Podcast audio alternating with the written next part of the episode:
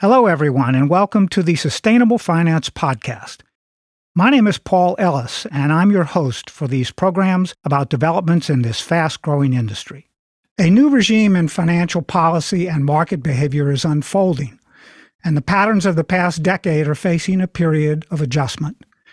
Schroders Asset Management believes this new regime will be driven by several themes, including decarbonization, deglobalization, and demographic change.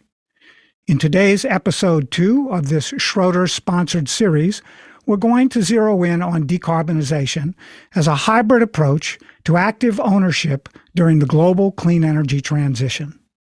Our guests from Schroders include Mark Lacey, head of Global Resource Equities, and Carol Storey, active ownership manager. And we'll begin today's episode by reviewing the Schroders data that serves as a backdrop to the firm's energy transition investment strategy. Hello, Mark and Carol, and welcome to the Sustainable Finance Podcast. Hi. Good afternoon. Very glad that you can join us today. And what we'll start with, Mark, uh, why don't you take the lead here, uh, reviewing some of the data that's important to the decarbonization focus within Schroders strategy? Yeah, um, thank you very much um, for your time, and thank you everyone for their time for listening to this podcast as well. Um, you know, the key the key thing to bear in mind as a starting point, just as I'll set the backdrop for today's discussion, is that obviously we need to change the energy system long term. Obviously, we need to invest a huge amount in renewables, but it's more about the attitude towards conventional energy companies is going to be equally as important as we go through this change. So the way we see things at Schroders is not that you have renewable companies over here and uh, conventional energy companies over here. One of the first messages that you know, potential investors or listeners will take away from this call is quite simple. The entire energy system is basically now just one energy system. And the reason it's one energy system is because everyone is aware of the pathway we're on with regards to emissions right now. Um, you know, the, the, part, the current pathway on emissions is unsustainable for our planet. So the energy system faces these massive challenges. If we go to the next slide, you'll see the massive challenges ahead. And when we say challenge, we also mean change. So we need to decarbonize power generation and we need to decarbonize transportation. And this makes up around about 54% of currently the global emissions. So it's a massive uh, part of our emissions pathway, which is unsustainable. And renewable generation needs to go from 20% of the energy mix today to 85% on a go forward basis, uh, 2050. And 2050 puts us back on effectively a two degree scenario path. At the same time, though, electricity usage by everyone is going to increase significantly. If you live in the US or most parts of Europe, majority of your energy consumption actually is the oil you put in your car and the gas you use to heat your home. When you look at electricity, it's actually a small part of your overall energy mix. But of course, on a go forward basis, as we start to adopt things like the electric vehicle, your gas, your electricity usage will increase significantly. So the world has to basically now deliver increased renewables in the energy mix, while at the same time doubling the overall renewables in the energy mix versus 2050, just purely through the electrification occurring, while at the same time dealing with population growth and overall consumption growth in electricity, which is why at the same time we need a significant increase in efficiency of consumption on a go forward basis. Now, when we look at the next slide, you can see that we're effectively putting a huge amount of capital across one entire value chain. And we call it one entire value chain because it's the entire system that needs to change. You know, the, the, the gasoline networks have to change to become electrification networks. The gas-fired power generation has to be changed to renewable power generation, but it's not it's not windy all the time and it's not sunny all the time. So we need a huge amount of storage applications. We also need to basically change our transmission and distribution networks to really cater for this massive change. And you're going to have a lot more and more off grid applications occurring. So, residential solar is potentially a huge growth area just because you become less reliant on the grid. And when we step back and look at you know the cost profile of renewables, it's really really positive. Um, you know that it's cheaper now to produce wind and solar electricity on a levelized cost of energy basis than versus gas or coal. But we've also got a huge amount of government support. If we go to the next slide, you'll see that we have overwhelming support globally. But more importantly, you know, at this point in time, the, the US in particular is really fast forwarding um, their policy towards basically becoming energy independent. And they're doing this through basically the adoption of the Inflation Reduction Act. And if you keep loading the slide, you'll see as these areas pop up that we can see all these regions that basically um, are committed to basically changing their energy system. The, the, as I said, the US Inflation Reduction Act is a huge positive. But you know, even if you step back and look at India's policy of targeting 450 gigawatts of renewable power generation by 2030, it's safe to assume that if they actually achieve those targets, they'll use up a huge amount of the international wind capacity alone by 2030. So, what we need is a huge amount of investment going into this space. Now, we have this backdrop of unbelievable growth in renewable energy, while at the same time, you could say, well, what does that mean for conventional? Does that mean it's over for the oil and gas industry? If we go to the next slide, this paints a more realistic picture of what happens when globally we start to increase our EV adoption. And, and certainly by 2030, you know, we could see at least 40% EV penetration globally. What does that mean? 40% EV penetration means for every one EV that enters the market, you're still adding 1.5 internal combustion engine vehicles. So you're seeing still seeing a net growth in oil consumption. Now, OPEC today said they still believe that oil demand will increase to 130 million barrels a day by 2045. We believe it's going to be somewhere closer to 115 to 120 million barrels of oil equivalent in terms of oil demand. So that's growth from today's levels of 100 million barrels a day. So we still need to keep investing in this area. If we go to the next slide, because there's so much pressure for these conventional energy companies to actually change their business model, what you're seeing is actually net investment levels are falling. And this will put pressure on the energy system over time. This lack of investment in oil and gas is really illustrated well on the next slide, where we can see it's this redirection of capital, which is causing this shortage in conventional markets. Major oil companies, Shell, BP, even Exxon, are starting to change where they allocate capital.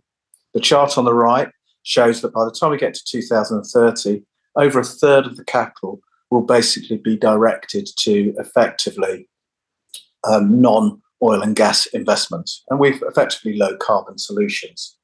This is this in, this investment rate is basically set with a backdrop of rising oil demand, but more importantly, gas is becoming a very very efficient, important energy transition fuel.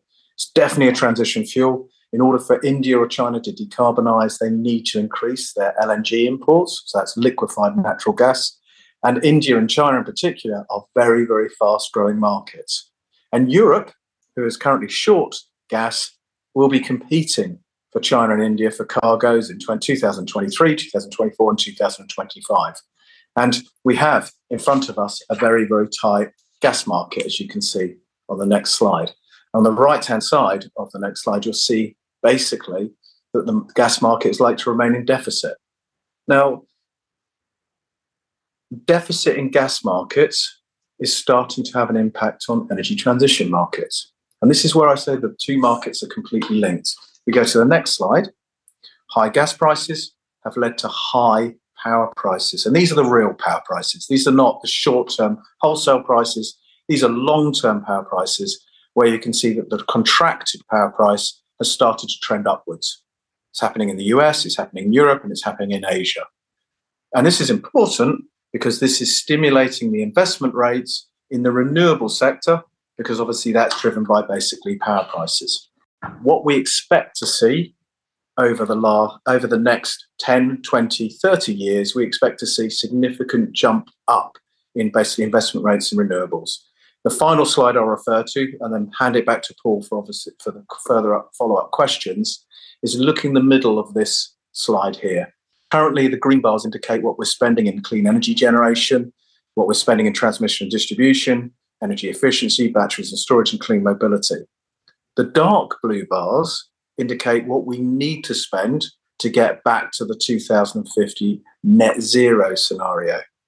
So we need to more than double investment rates on an annual basis, current levels across the energy transition sector. And the oil and gas sector, if you look on the right hand side, has already started to become a big player in these markets and uh, are key for basically fueling this growth in, in investment. So, our approach at Schroders is to invest in conventional and renewable companies and support the transition through that direct investment. Hopefully, Paul, that sets a, a perfect backdrop for today's discussion. Yes, thank you very much for that introduction, Mark. Really appreciate it.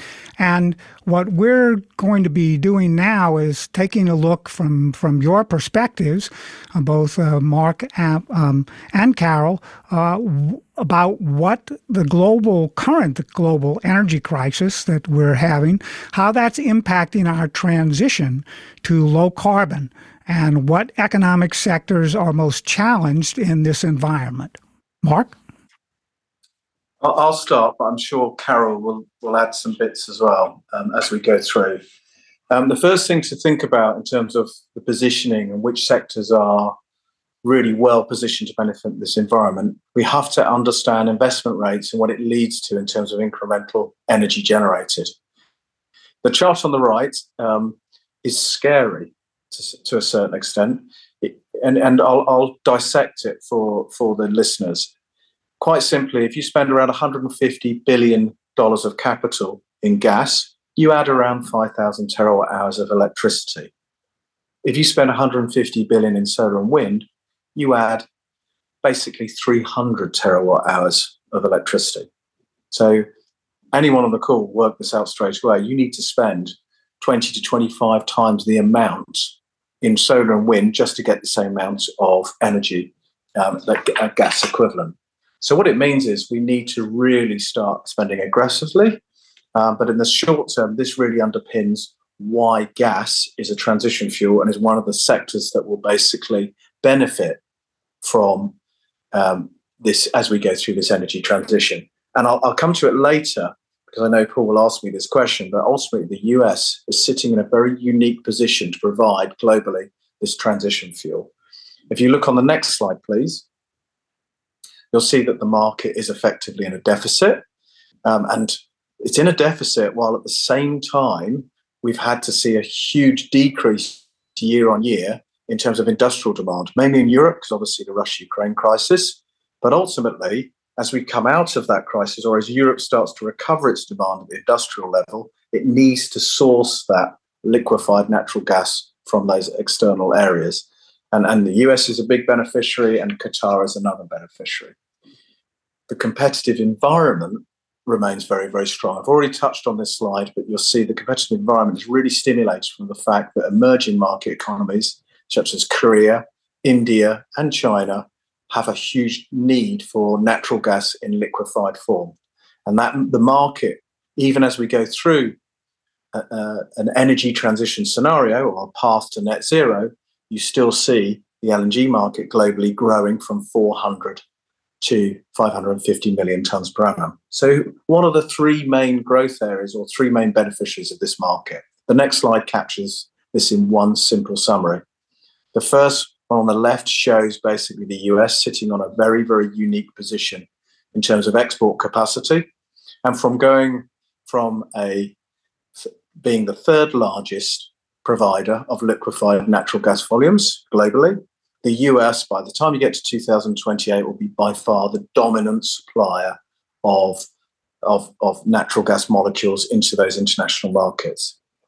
The second area which will benefit is actually the solar market. We expect earnings upgrades and we expect volume upgrades, um, particularly in 2024 and 2025, all the way out to 2030, mainly because prices have come down while at the same time, people's reliance on off grid solutions is increasing, increasing. And the third area is the heat pump market. because natural gas prices are likely to remain quite high globally, because you're basically having more and more people coming off grid, you're also going to have people converting to heat pumps away from natural gas in the home. And again, pricing of the product is really stimulating that. Paul, hopefully that answers partly answers your question. As I say, I, know, I think Carol will have some comments as well. Yes, Carol, I thank you very much, Mark. And Carol, Schroders really focuses uh, on a value chain approach to to stewardship with uh, companies that you invest in. In what ways are is this being reflected uh, in your stewardship activities? The data that uh, Mark has been presenting to us.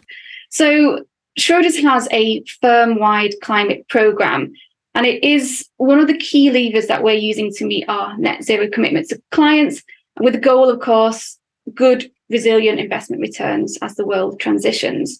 Now, this program covers, we think, around 1,000 companies to 2030, might be a little bit more, um, as we see the progress that companies make over time. And it involves a lot of, of our analysts and our PMs. So actually 170 were involved last year alone. And, and the approach we take is, is systematic. So what that means is we're not just picking on a couple of sectors that we think are big emitters, maybe just focusing on the supply of, of um, oil and gas. It's a whole economy approach. We select companies um, using a combination of emission data, target data, so to look at the actions that they, they are taking, and of course our own exposure. And what this means at a fund level, I've got an example here on, on the left hand side, is that with this particular fund, 50% of the, the, com- the companies being held by this fund have planned climate engagements for this year. But of course, we may have ad hoc engagements as, as things develop over the year too. And it will include oil and gas companies, industrial companies, utilities, um, even, even solar companies in, in this particular example. And I also wanted to point out the types of things that we're engaging companies on. So, at the core, of course, are companies' ambitions, their net zero ambitions, the targets that they're setting, whether they have those credible transition plans. But then we try and look at certain things in a lot more detail. So, things like climate risk and oversight is the, is the board prepared and does it understand this risk deeply? Uh, the, the actual decarbonisation actions that a company's taking? Do they make sense? Are they credible? Uh, does technology even exist today? Um, just transition. Now, some people react quite strongly to that term, but essentially, the social issues that that may arise as a company changes its business model. Adaptation, of course, as the world gets warmer, uh, companies will need to adapt their, their processes. Carbon capture removal, and of course, deforestation. And then uh, the final type of engagement that we um, look at are the sector specific. So I've got a few examples here. These are plentiful, lots of different examples. Uh, but for the energy se- sector, this year we're looking at methane and biofuels for our E&P holdings and integrated energy companies and um, SF6. So sulfur hexafluoride um, is used across the energy system as, as a whole in transmission and distribution equipment, and actually is, is an issue for even wind turbine equipment. So even those renewable companies, there are quite important discussions to have about potent greenhouse gases. So I also wanted to highlight something that is very topical this year, and that is voting at energy majors. So, as a little bit of background, for the last few years, a resolution has been filed about greenhouse gas emission targets at oil and gas companies. And this year, it's specifically focused on scope 3 emissions. Now, the strategy updates of companies like Shell and BP have been well publicised. But if you look at the European majors, Shell, BP, Total, they all have all encompassing net zero commitments and targets covering scope 1, scope 2, and scope 3 emissions. In contrast, the US majors Chevron and Exxon don't have that all encompassing wider uh, commitment beyond their operations. And that actually Chevron does have a scope 3 target, but it is not as ambitious as those of the European majors. And I think what's really ha- uh, interesting is, is seeing how shareholders are, are responding to, to this resolution. Uh, support was stable this year versus last year for the European majors, whereas it actually fell in um, the US. There's some really interesting market reactions or kind of shareholder reactions to, to these resolutions that, that I wasn't expecting. For our part, we supported the resolution at Chevron and Exxon, but we didn't support it for Shell, BP, and Total. Okay. So let's move on from our or in our discussion here. And Mark, uh, I believe that you have some additional um, information that you want to share with us, given the the next um, section of the program, and that is related to nuclear energy and how that's going to play a role in this entire process of transition to a low carbon economy. Yeah, and thanks for the question, Paul, because when it comes to nuclear, it could probably use up the entire hour which we've allotted today for our listeners, but we won't do that because I don't think that's fair on them. But there's such a debate around nuclear, um, and obviously not in my backyard is the biggest problem with nuclear. But when you step back with nuclear, it's actually one of the most safest and used to be one of the most reliable forms of energy generation, clean energy generation, just to be really clear. Um, obviously, the events of Fukushima, um, as you can see on the left hand slide, uh, caused obviously there a dip in nuclear power generation over time. And you see recently it's recovered back up to early 2000 levels. But actually, um, net net, nuclear power generation really hasn't increased, um, as I say, for the last 20 years.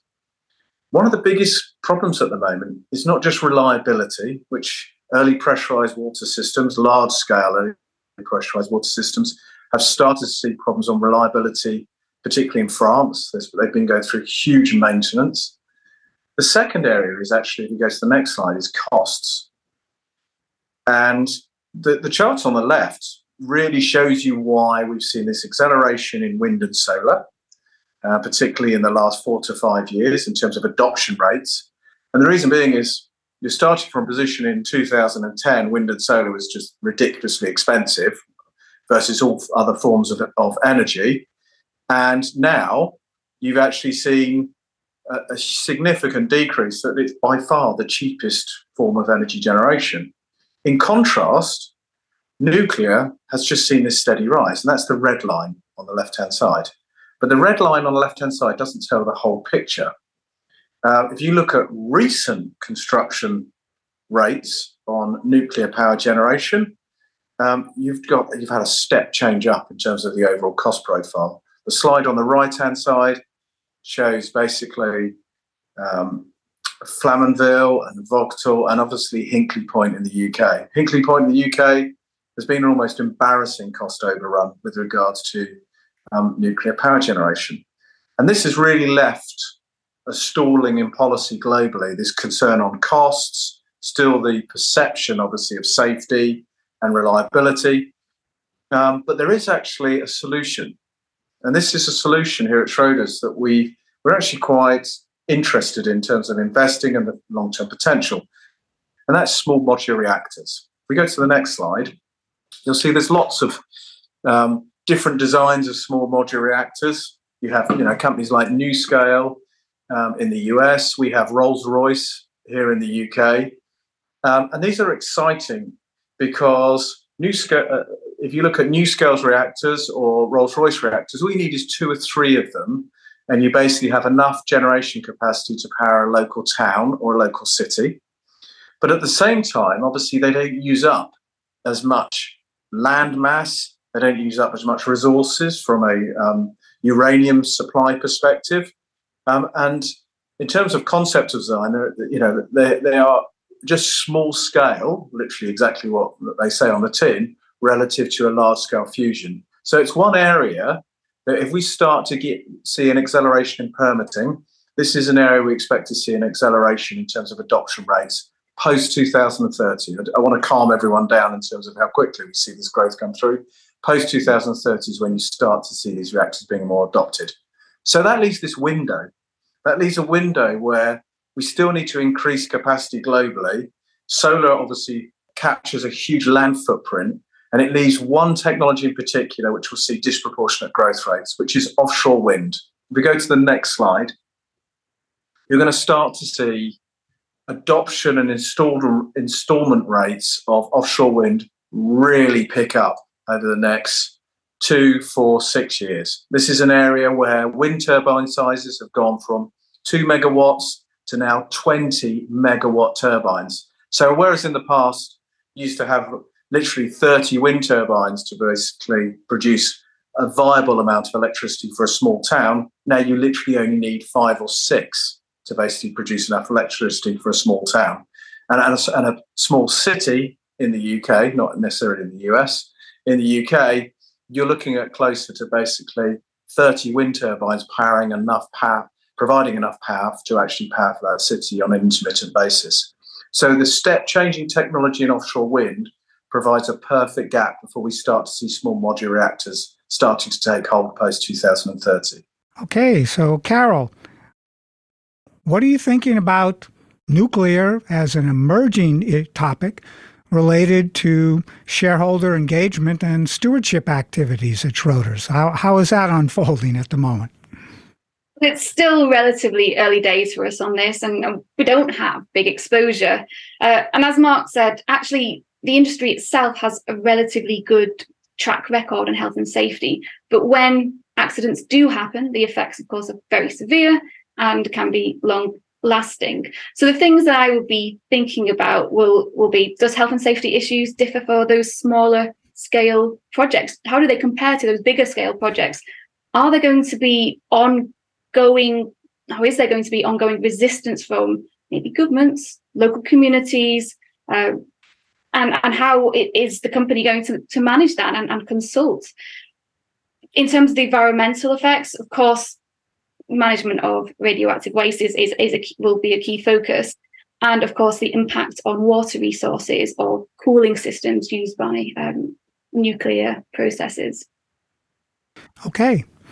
So now let's move on and talk about the economic, regulatory, and policy constraints or the possible constraints that could inhibit the, the growth of this energy transition and all the strategies that you've been focusing on so far.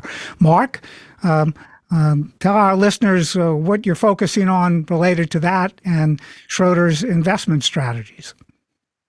Well, I mean, you, you touched on something in your statement there, Paul, that governments could actually constrain the energy transition. I don't think there's any doubt about that. Um, particularly, governments will be volatile in terms of their policy, and that may slow the transition. However, I'm not going to talk about that today because, again, that could easily take up an hour. Okay. Um, the um, the the three charts you see here show the acceleration you're going to get across the energy transition sector. These are conservative estimates, um, you know, with regard to renewable energy capacity, forecast global electric sales, or stationary storage. Just three examples of three energy transition markets. However, there are definitely going to be constraints which will basically slow this growth. And the, and the first real um, constraint is actually availability of materials. And if we go to the next slide, and and look just in the middle. Um, if you look at virgin material for basically the internal combustion engine, uses around about um, 30 to 40 kilograms per vehicle. If you look at the electric vehicle, and you look at basically nickel usage, copper usage, um, manganese usage as well, it's basically almost five times the amount of intensity on a mineral basis for those specific minerals exactly the same when we look at you know um, wind generation technologies as well, and overall basically EVs and energy storage. So the obvious constraints in the short term, we go to the next slide, will come from basically copper markets and actually also lithium. Now, in copper, let me be very clear. What is the best way to solve an over an undersupply is basically price. Price will basically moderate demand in certain areas, such as construction in the copper market, while at the same time it will stimulate supply. So that demand supply deficit you see on that chart may not necessarily come through. All we're talking about is basically higher prices. In the lithium market, um, we will have constraints, no doubt about it. We don't have enough projects. There are some marginal projects in Mali. I don't know if anyone's intended to go there on holiday. I'm certainly not and developing a project in Mali is very, very difficult. So, under all scenarios, you know, we will have to basically have um, a, a, key technology adopting into basically the supply chain, which brings us on to the next slide, which is basically recycling. And what we're starting to see being developed in line with obviously the speed at which the battery manufacturers are ramping up the capacity for um, high nickel content batteries or lithium ion sulfate batteries, we're seeing the recycling industry start to basically see net investment levels pick up now as well. And the reason being is we need recycling to enter the market for lithium recovery, for nickel, nickel recovery, and obviously for cobalt recovery at the same time. So we're not pessimistic. We just see that we need a huge amount of investment in these areas. And this is this really brings me on to one conclusion from that question. Anyone who doesn't think the energy transition um, investment period is inflationary in the short term, I think is missing the point. The energy transition will be inflationary in the short term for people, basically, with regard to using obviously a vehicle or with regard to their power generation on a go forward basis. Short term, but then long term, long term, it's deflationary.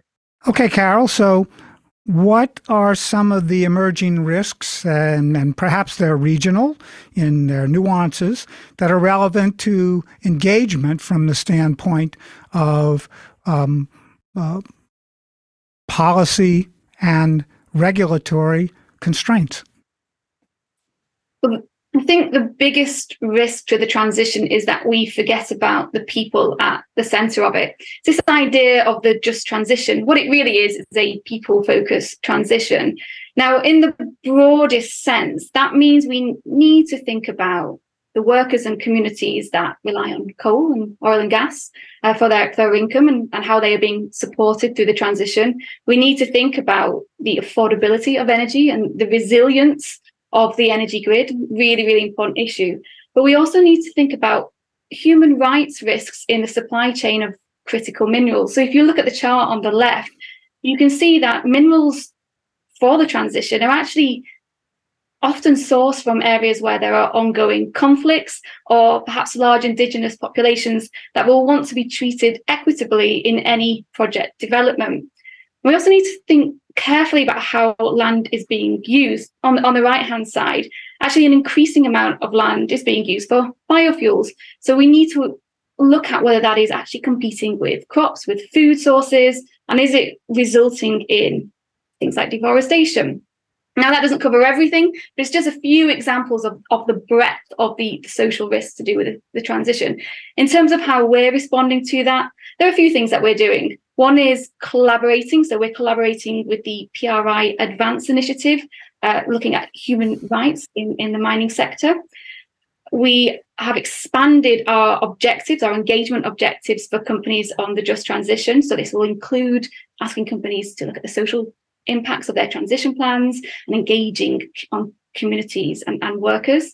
And we are currently establishing a set of engagements with utility companies on the treatment of Indigenous communities when they are developing renewable energy projects. All right. Well, thank you very much for those comments. And Mark, now we're moving on to clean and green hydrogen. Uh, there's an awful lot of news about this on a daily and weekly basis, and there seems to be an awful lot of capital that is moving into projects and, and being invested in companies that are focusing on clean and green hydrogen development. So, the, when does this start to play a significant role in our energy system? And from your perspective at Schroders, who will be the structural winners here? Thank you very much. So, the reason it's such an important question is because um, we already use a lot of hydrogen, well, in, in terms of as a, as a feedstock for individual industries. But in terms of the scale and amount of hydrogen we need, we're going to need a, an incredible amount of hydrogen to decarbonize basically sectors outside of transportation and outside of energy generation. Obviously, I, I touched on it earlier that these two are core subsectors, energy generation and transportation. They, that's basically responsible about 50 to 55% of global emissions. But obviously, that's not all of it, because obviously, you've got industry emissions. And the only way you can really bring um, the emissions of those industries down is you can't really electrify. You need to basically use hydrogen as a feedstock. And I reiterate we already produce this fuel. We're already very, very good at it. But obviously, what what Paul's alluding to is can we produce it in green volumes on a go forward basis? And just for everyone on the call, I mean, blue hydrogen is um, traditional gas produced hydrogen, but obviously with carbon capture, and green hydrogen is purely from electrolysis. If we go to the next slide, it just adds some context to how quickly the hydrogen market basically develops. The hydrogen market really starts to take off 2030. Now, it's coming from a low base at the moment, but what you need for the hydrogen market to really, really get going is you need bunkering, you need transportation through pipelines and obviously through trucking, and you need processing. And processing, we're in very, very early stages through obviously electrolyzer driven um, production of green hydrogen. Even grey hydrogen, is, uh, even blue hydrogen, sorry, is in limited supply at the moment. The reason being is obviously we need to apply carbon capture technology to that as well. So for anyone looking to invest in hydrogen and saying, well, okay, I'm going to invest for the next one or two years, you're going to be very disappointed from a volume perspective. Your real acceleration in volumes comes through post 2030. As you can see right in the middle of that chart there, you see this ramp up in volumes. So who are the leaders? You know, who's going to really win from um, these technologies? And it's so easy just to invest in an electrolyzer company priced on a multiple of sales, for example, because it doesn't make any money. These are not going to be the big leaders and big winners in hydrogen. If we go to the next slide, this is where the traditional energy company comes in and plays a really, really important role. To play a leading role in hydrogen, you need to be able to process, transport, and store hydrogen. This is what these companies do already with an incredibly important, safe track record. That's so important that they are industry experts in this area. And all of these companies that you can see across the top there are already heavily investing in this area and in also in carbon capture as well to decarbonize industries. In fact, when you look at these companies, they're investing in also in offshore wind, onshore wind, solar, even lithium, when you take the example of Galp. And these companies are already directing 20 to 30% of their capital towards these low carbon solutions.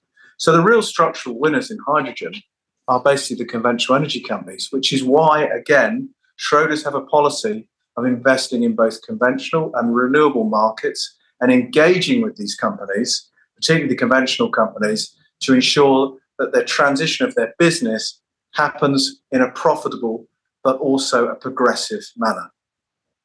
Good. Well, Carol, how are you engaging with the energy majors on their ongoing developments of low carbon solutions? So I wanted to bring it to life a little bit. So what you have here, for, for those of you following the slides, is a illustrative engagement plan for an integrated energy company. Now, this is a company that we have held for a very long time, and the company's response to climate change has been a key part of the discussions uh, with PMs and, and analysts. Um, and, and, these, and these are strategic discussions. Now, because it's a, a large holding, we will have multiple engagement points over the year. You can see here we've had a discussion with the CEO, a very climate focused deep dive. Uh, we, we're planning to have an additional climate discussion later in the year. We also incorporate our voting strategy. So I talked a little bit about voting at oil and gas majors earlier on. That is incorporated into our overall plan. Uh, we think about how we might collaborate with others. And, and also we monitor and track the objectives that we have, have sent the company or asked the company to, to deliver. In this case, the company actually has a net zero commitment. It has interim targets and it has published a detailed positive transition plan. So our real focus is those engagement opportunities you see on the left hand side. And these aren't just things that I've come up with, these are opportunities that have been identified by our investors. So things like stranded asset risk between different assets and regions, opportunities to, to retrofit some of its existing assets to support decarbonisation, huge discussions um, every time around capital allocation and even climate, climate liability risk. So how the company is responding to recent legal actions. Okay, well, Mark, uh, you and Carol have already given us some information on uh, our next question, and that is the role that conventional energy companies will play in this low carbon transition. But why don't you want to expand on that? Yeah, if we, if we start with the, with the first slide, um, and I've already touched on hydrogen and carbon capture on the previous question, Paul. So, what I'm going to do for our listeners um, and viewers is basically just highlight um, other areas where these integrated companies are investing. And then what I'm also going to basically highlight is not just the integrated energy companies, conventional US gas producers, and also um, oilfield service companies, because I think these are two underappreciated areas about where. Uh, um, uh, why they're important investments and where investors can look for basically see transitioning companies. On this slide, you can see renewable power generation targets.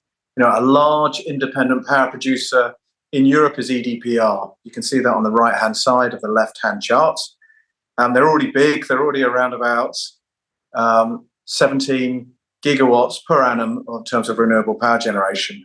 Total Energies on the left hand side by 2030 will have 100 gigawatts of power generation. Shell close to 60 gigawatts. I mean, these companies are going to be dominant players in these markets. Exactly the same happens with regards to hydrogen markets. But I want to reiterate it's a post 2030 ramp up in those hydrogen markets, as I mentioned earlier. Go to the next slide. This is the bit that's less talked about in the conventional energy sector. Um, many of the listeners would have heard of Baker Hughes in the oilfield services sector. We have a company called Fugro in Europe here as well. Baker Hughes is an oilfield service company, but they have a division within LNG where they make turbo compressors. Um, the turbo compressors uh, are used in LNG, but also they're going to be used in basically produ- production of um, ammonia for green hydrogen. And so what you see is over time is Baker Hughes's business model becomes more and more dominant in industrial and energy and energy transition technologies on a go forward basis. And so what you have is a, a company that's dominant in oilfield services sector, but it completely transforms its business model. Fugro, if you go back, is a is an oil uh, seabed survey company, and it used to be oil and gas dominates, as you can see in 2015, and that's because they used to majority of their seabed surveys was for the oil and gas sector before they drilled a well. As of today, more than 60% of their business is renewables and infrastructure. And the reason being is if you're going to put in a, a turbine offshore, you still need a seabed survey. And so, again, there's value and, and our approach to investing in these companies, engaging in these companies, is you, they can transfer their business mix at a, at a rate that we feel comfortable both for shareholders, which is important, um, because we have to make money for our share uh, for our clients. That's one of the most important things for those pension fund holders. But also, we don't want to destroy the equity value within Fugro. So we're looking for a moderated and, and stable rate of change for that business that can be managed. The last area which I want to highlight is obviously coming back to gas as a transition fuel. Um, it's going to be really, really important to basically come off coal in the short term. One of the easiest ways for us to really reduce emissions globally and really get us back on that path, right pathway, even towards net zero, is basically you have to start with basically moving coal from, um, to gas. The US has actually been very forward thinking in this area, particularly in the last 10 years. Uh, and the US is also sitting on a unique reserve and resource position, particularly across the east coast of the US, but also obviously in the Midwest as well. But the US has a dominant position by reserves in gas and its low cost gas gas reserves. And by the time we get to 2028, as I've already highlighted, there will be the dominant supplier of gas globally. So there are lots of areas, Paul, where you can invest in the conventional market, where you expose yourself to the energy transition, but, but still having conventional exposure. That's great. Thanks for those details, Mark and Carol. Um, how are you engaging with these conventional energy companies to make a big impact on their, their carbon reduction? How is that going? So, for E&P companies, we do discuss opportunities for diversification outside oil and gas. And those which are best placed as the world transitions is for people like Mark, uh, more investors like Mark, to allocate and, and um, capital to and invest in. But what I wanted to highlight here is there are still significant opportunities for greenhouse gas emission reductions within oil and gas companies' operations. This graph here shows hydrocarbon production against carbon dioxide, methane, and nitrous oxide emissions for the top 50 US producers. And it's not simply the case that the largest producers have the most emissions. And this trend is played out all over the world. So if you think uh, about something like methane, one third of anthropogenic methane is from the oil and gas industry. It's more potent than carbon dioxide, but it stays in the atmosphere for less time.